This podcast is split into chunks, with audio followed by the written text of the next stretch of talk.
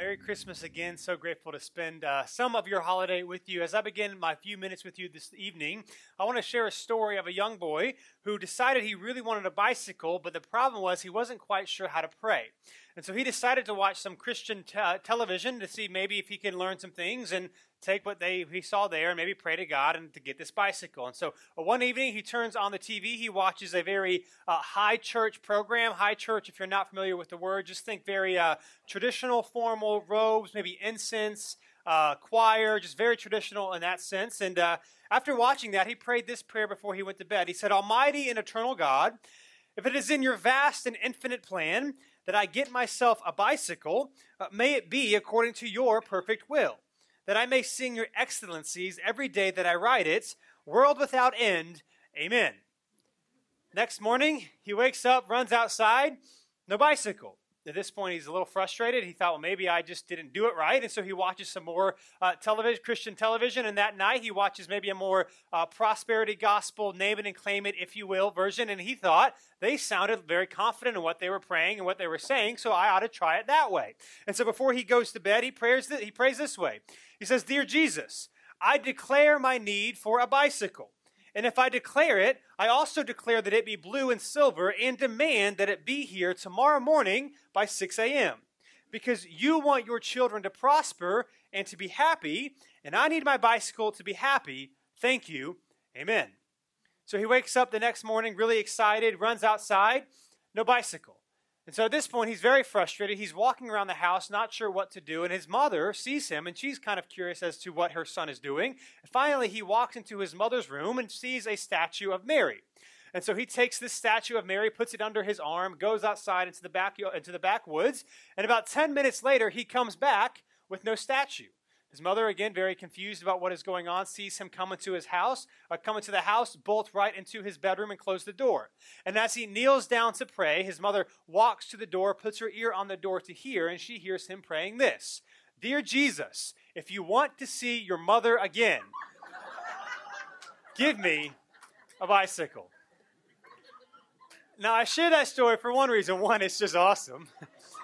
And two, if we're honest, I think that's sometimes how we view God right? We have wants, we have needs, we have desires, and it seems as though he's not coming through on his end. It seems as though he might not be doing what we want him to do. It seems as though that he might not actually be a gracious and loving father. And so here's the question I want us to look at as we begin this morning.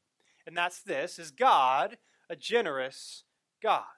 Right? Is God actually a generous God, or does he kind of act like this boy thought the, the, that God should act towards him, and then he doesn't do what the boy wants, and then he gets mad? What does it mean for God to be generous, and is he generous? Now, spoiler alert, we're celebrating here the fact that he is generous. We're looking that he would come and give his only son, give up himself to do for us what we could not do for ourselves. And so I want to read the story here this morning in Luke chapter 2 about what does it look like and what does it mean for God to actually be a generous God.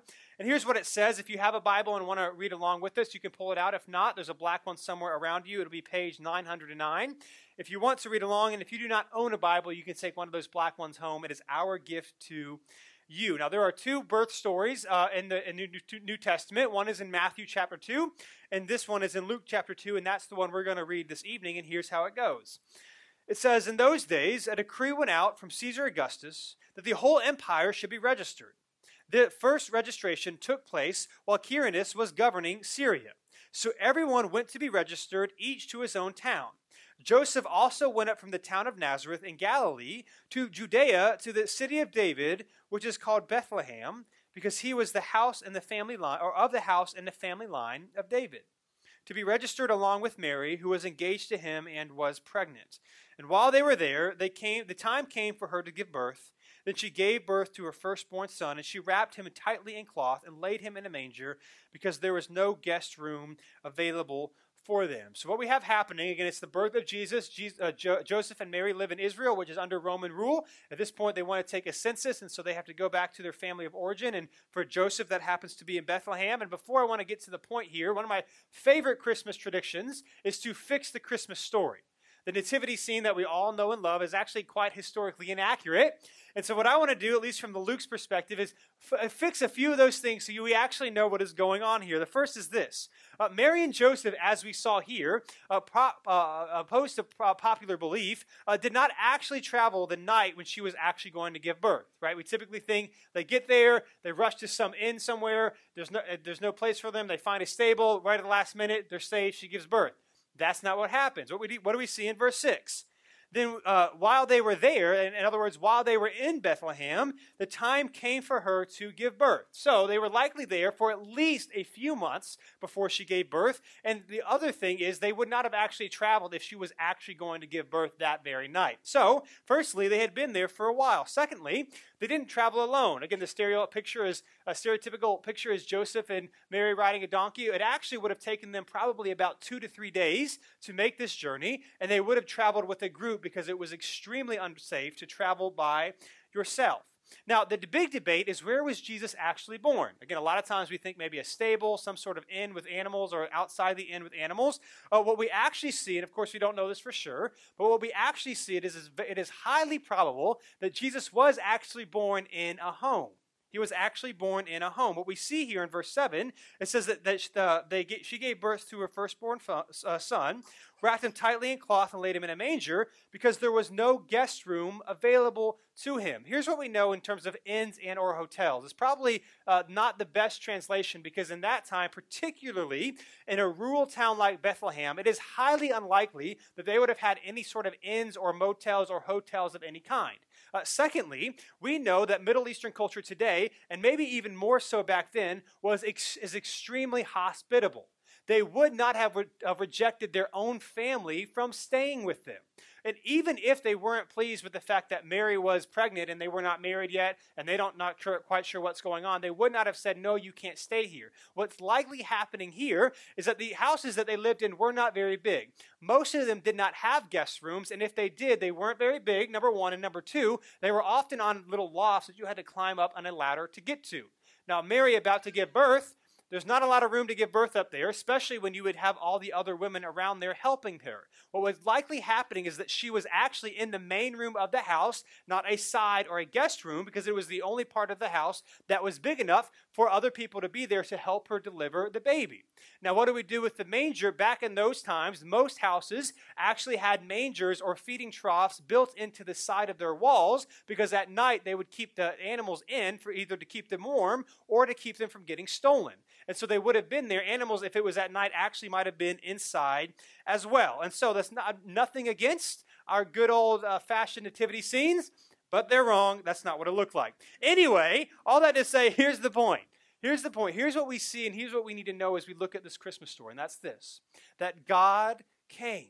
What we need to see here is that God came. Now, you might be saying, yeah, I get that that's not a big deal, but here's the reality of the situation that this is not some hypothetical feel good story. It is not some hypothetical feel good story. This story only actually helps us and gives us hope and gives us joy if it is actually true. Because if it is not true, it doesn't matter, right? And I think all of us have been in situations where we were excited for something and we were anticipating something, and then it turned out not to be what we thought, and then we were really disappointed. And the same is true for this story. If it is not true, then what we're doing here does not matter. What we're doing here, we're actually wasting our time. It reminds me, uh, one of the, for, I don't know, for whatever reason, this was the first thing that popped in my mind of a time that I was excited for something and it didn't work. I was in middle school. I think this was around 2001 ish, because it was the first time the Panthers were in the Super Bowl. And I was at a middle school, my little youth group had a uh, Super Bowl party. And uh, what happens at Super Bowl parties is they get you there because they want all the kids there. But then at halftime, what do they do? They turn off the Super Bowl and make you listen to somebody preach, right? That's how they get you, right? Now, it's probably a good reason that this happened this year because it was the year of Janet Jackson and Justin Timberlake. I don't think you wanted to watch that in church. But what we were more disappointed was was before the guy came out to speak. Uh, he, I don't, I think it was Remember the Titans. or some big movie that came out that year, and I don't know if it's Samuel L. Jackson or whoever starred in it. I don't know. Nobody corrected me after the first service, so I guess that's right. Um, uh, the guy before, he's like standing behind a curtain and he's talking in Samuel L. Jackson's voice. So we're at gullible at this point. We're like, this is awesome. He's actually here. We're no longer upset that we weren't watching the halftime show. Then walks out is some white guy with the beard. Like, what is this? This is not Samuel L. Jackson. And so we were upset, right? We were excited about something, and then it didn't actually happen. And as we read this story, we just need to know that the reason that this gives us hope and joy, eh, eh, eh, uh, even in the midst of whatever we may be going through, is because it is real. If it wasn't real, it would not matter. What we see here is that God actually came. And then verse 8, the story continues. In the same region, shepherds were staying out in the fields and keeping watch at night over the flock. Then the angel of the Lord stood before them, and the glory of the Lord shone around them, and they were terrified. But the angel said to them, Do not be afraid, for look, I proclaim to you good news of great joy that will be for all people. Today in the city of David, a Savior was born for you, who is the Messiah, the Lord. And this will be the sign for you. You will find a baby wrapped tightly in cloth and lying in a manger. And suddenly there was a multitude of the heavenly host with the angel, praising God and saying, Glory to God in the highest heaven, and peace on earth to people he favors. When the angels had left them and returned to heaven, the shepherds said to one another, Let's go straight to Bethlehem and see what has happened, which the Lord has made known to us. Now, here's what's interesting. You might be familiar with this story, but as an original reader, what would have caught your mind or got your eye or ear, your ear was the fact that the first people to hear about the birth of the Messiah were shepherds. At that time, shepherds were considered low class. If you were to put it in modern terms, you would think of them as minimum wage workers. Now, I'm not degrading that. I'm not saying there's anything wrong with that. But in that culture, that is not who you would expect the people for people to hear the, the first people to hear the news. Right? You would not expect if the Messiah of the world to come for angels to show up uh, to a bunch of garbage men or to a bunch of people working, working in the back of McDonald's. Again, nothing wrong with that, but no, none of us would think that. We would think people of power and prestige and maybe high character and, and deserving of hearing this news. What we see is that's not the case. The first people to find it are people that nobody would think should actually hear it first. And if you're familiar with what happens to Jesus at the end of his life, right, he is crucified and then he's resurrected. And who are the first people to hear about the resurrection? Women who in that culture could not even give a testimony in court. And so what we see here is this that no one is too insignificant to God. There is absolutely no one, no matter who you are, no matter what culture may think of you or what you do, no matter what you have done or what has done been happened to you, is too insignificant to God. We see He loves all of us in spite of us, regardless of what we have or have not done, that He actually loves all of us. In other words, here's what this shows us that not only did, did God come, but it also shows us that God cares. It shows us that the God of the universe actually shows up and actually cares about us. And here's what we know, right? It's one thing to say you care about someone and you want to be there for some, someone. It's quite another thing to actually show up, right? If you've ever been stood up or you've ever made plans and people don't show up, it kind of rubs you the wrong way. And what we see is that God does not just say, I'm a God of love. He does not just say, go and love other people, but He actually shows up. And this might be a kind of cheesy example, but when I was a freshman in college, my first year, I was a music major before I switched. And uh, as a music major, I was in chorus, and even as someone is in chorus, like going to a choral concert, not that fun. At least to me, like it's not that fun, right? And so I remember the first semester we had this chorus concert, and a bunch of my friends actually showed up. And I remember being very impacted by that. I'm like, why would they come? Especially because we're singing in German or something. Like, I don't even know what I'm saying, right? I'm just doing this because I have to, right? They actually, what, what did I think? The fact that they showed up meant that they actually cared. And what we see here is that we cannot say, no matter what struggles you may have, no matter, no matter what doubts you may have, no matter what difficulties you may be going through, while we don't always know why, right? We don't always know why God allows things to happen the way that they do. We do know this. It's not because He doesn't care, because if He didn't care, He wouldn't have come and that is exactly what he did. And so here's how the story, at least the part that we're reading, ends. It says this, verse 16. So after the shepherds hear that the Messiah has been born, it says this They hurried off and found both Mary and Joseph and the baby who was lying in the manger. And after seeing them, they reported the message they were told about this child. And all who heard it were amazed at what the shepherds said to them. But Mary was treasuring up all these things in her heart and meditating on them the shepherds returned, to, uh, returned, glorifying and praising God for all the things that they had seen and heard, which were just as they had been told. Now, again, real quick, just to fix the Christmas story for you, there's a good chance the shepherds were not actually there the night that Jesus was born. It would have been the day or two later. Uh, but anyway, here's the point God's coming is actually quite an incredible thing. But again, it's, it's not just that he came, but it's why he came that actually makes a difference, right? Again, this is not some feel good story of happiness, yay, God is here. It's what he came to do to actually make this hope and joyful for us, that he came to give his life for us, to do for us what we could not do for ourselves, so that anyone who would love and, tr- and follow and trust in what Christ has done, not what you have to try to do, would receive the grace and mercy of God that none of us deserve. In Isaiah chapter 53, it'll be on the screen, written roughly 700 ish years before this Messiah, this Jesus, were to be born, tells us exactly what this Messiah was going to come to do. And here's what it says, chapter 53, verse 3. It says, He, again talking about Jesus, was despised and rejected by men a man of suffering who knew what sickness was. He was like someone people turned away from. He was despised, and we didn't value him. Yet he himself bore our sickness, and he carried our pains, but we in turn regarded him stricken, struck down by God, and afflicted. But he was pierced because of our rebellion, crushed because of our iniquities. Punishment for our peace was on him, and we are healed by his wounds. We all went astray like sheep. We all have turned to our own way, and the Lord has punished him for the iniquity of us all. In other words, Jesus gladly came to do for us what we could never do for ourselves. And so the question then becomes what do we do with this, right? How do we respond to someone, to the God of the universe who does not need anything from us, who does not want anything from us, but yet, in spite of what we have done, gladly gave of himself so that we could experience him? What do we need to do? Here's what we need to do we need to respond to our Savior. We need to respond to our Savior. And notice what's important here that we don't, uh, we don't have to follow and worship Jesus because it's the right thing to do, or because we're supposed to do it, or because he'll be mad at us if we don't. We simply, all we have to do is respond to the good news of what he has come to do for us. And, and, and we all know this, right? Like whenever someone has been generous to you, or maybe done something for you that you didn't ex- expect. Like, you don't have to be told uh, to be thankful. You don't have to be told to be appreciative. Like, if somebody does something significant to you, you can't help but respond. And when we actually see what Christ has done to us, it changes us to see that following Jesus is not about doing the right things and not doing the wrong things. It's about being thankful and respond to what He gladly gave to us. It's about responding, not about trying to uh, force yourself to do something that you don't want to do. And it kind of reminds me if you're if you call New City home, you're familiar with our $5 Give Club, right?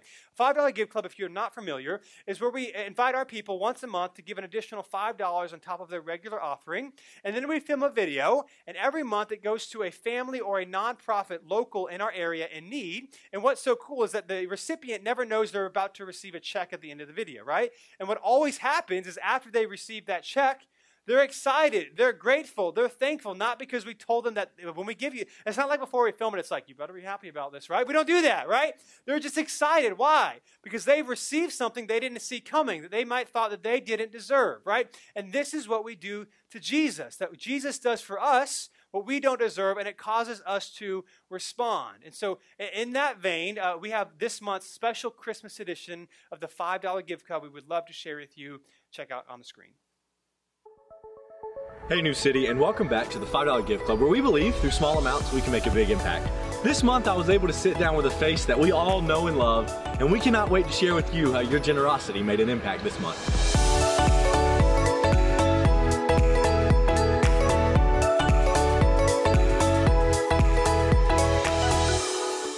So I'm sitting here with Sherrod, who we all know and love. Uh, probably the happiest guy that I know every Sunday and yeah. Tuesday and Wednesday when you're coming to hang out with us at the church. Yes. Uh, just the happiest guy that I know. But while you are very happy most of the time, we know that sometimes life can be not happy. Yeah. Life can be difficult. And so, um, in light of the holiday season, where we know things are joyful all around us, but maybe not joyful in our own life or in yeah. our own household, what have these last few months been like well, I mean, I've had a couple of things over the past couple months that hasn't necessarily gone my way. Um, I got in a car accident, and for about a week or so, I didn't know exactly how I was going to be able mm. to go back and forth and do what I needed to do. Yeah, yeah. Um, I've had some work stress going on lately. Uh, luckily, I kind of figured that out at work, and I'm okay where I'm working right now. Uh, of course, more money is more better, but like uh, I'm, I'm I can live the way that I need to live right now and yeah. be okay and be comfortable. How's the family situation been?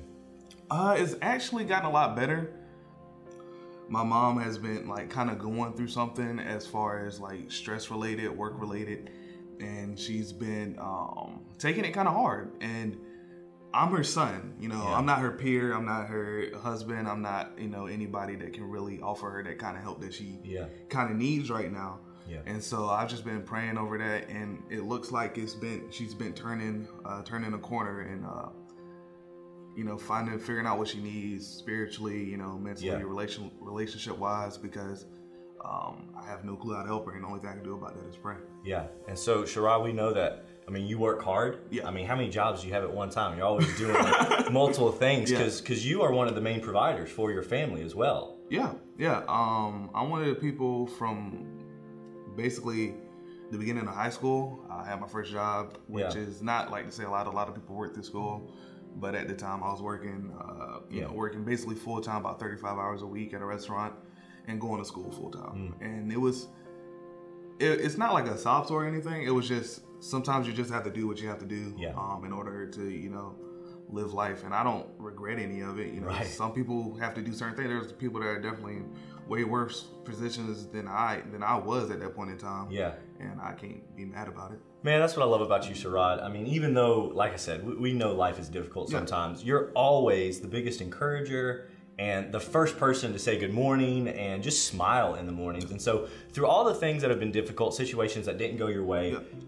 how has Jesus been faithful? How has Jesus showed up in the midst of that? Because that's what you know the Yeah. Christmas season Yeah, is about. course, that. Jesus is here. So, how have you seen that? Uh, a couple years ago, I had a couple people enter my life that kind of brought me back to the faith, and that's kind of where my quote unquote story like turns around and has like a, another encouraging aspect of it. And I've had people, um, even people at New City and people outside of New City, and just people in my life in general, that um, kind of help me through things. It's Yeah. not like I'm pushing through it all by myself. I have moments of weakness, you know, I make mistakes. Um, but you know, having somebody else in my life, Yeah. 100%, it helps that a lot. And I think that's one of the main ways that Jesus kind of helps us now. He's a, he's a great counselor. He uses people in ways that you would never expect to help push you through tough situations. Yeah, I know. I mean, I, I think that I think that's 100% true. And we see that in the great command, love God and love others. Yeah, and so if we can do that, man, we can show people Jesus in the way that we we live. And so my final question for you, Sharad, is how has New City impacted you in 2019? How has the church showed up? How has, you know, because you're a great blessing Yeah. to us at New City. Like you, you really are. But what has it meant to have a church community uh, this, this last year and what that's been like? So New City is exactly that. It's a church community. Um, and I say this all the time, whether it Yeah. be right or whether it be wrong. Like I go to church first and foremost to be around people of God. You know, um, be around people that actually love and care about you. Yeah, Um, yeah. And New City is 100% been that. Like um, when I'm when I'm going through something or when I'm struggling with something, I can always come talk to somebody, and there's always encouragement there, and there's Yeah. always love there. And I know that if there's any situation that I'm dealing with um, personally or relationship wise or you know just in life in general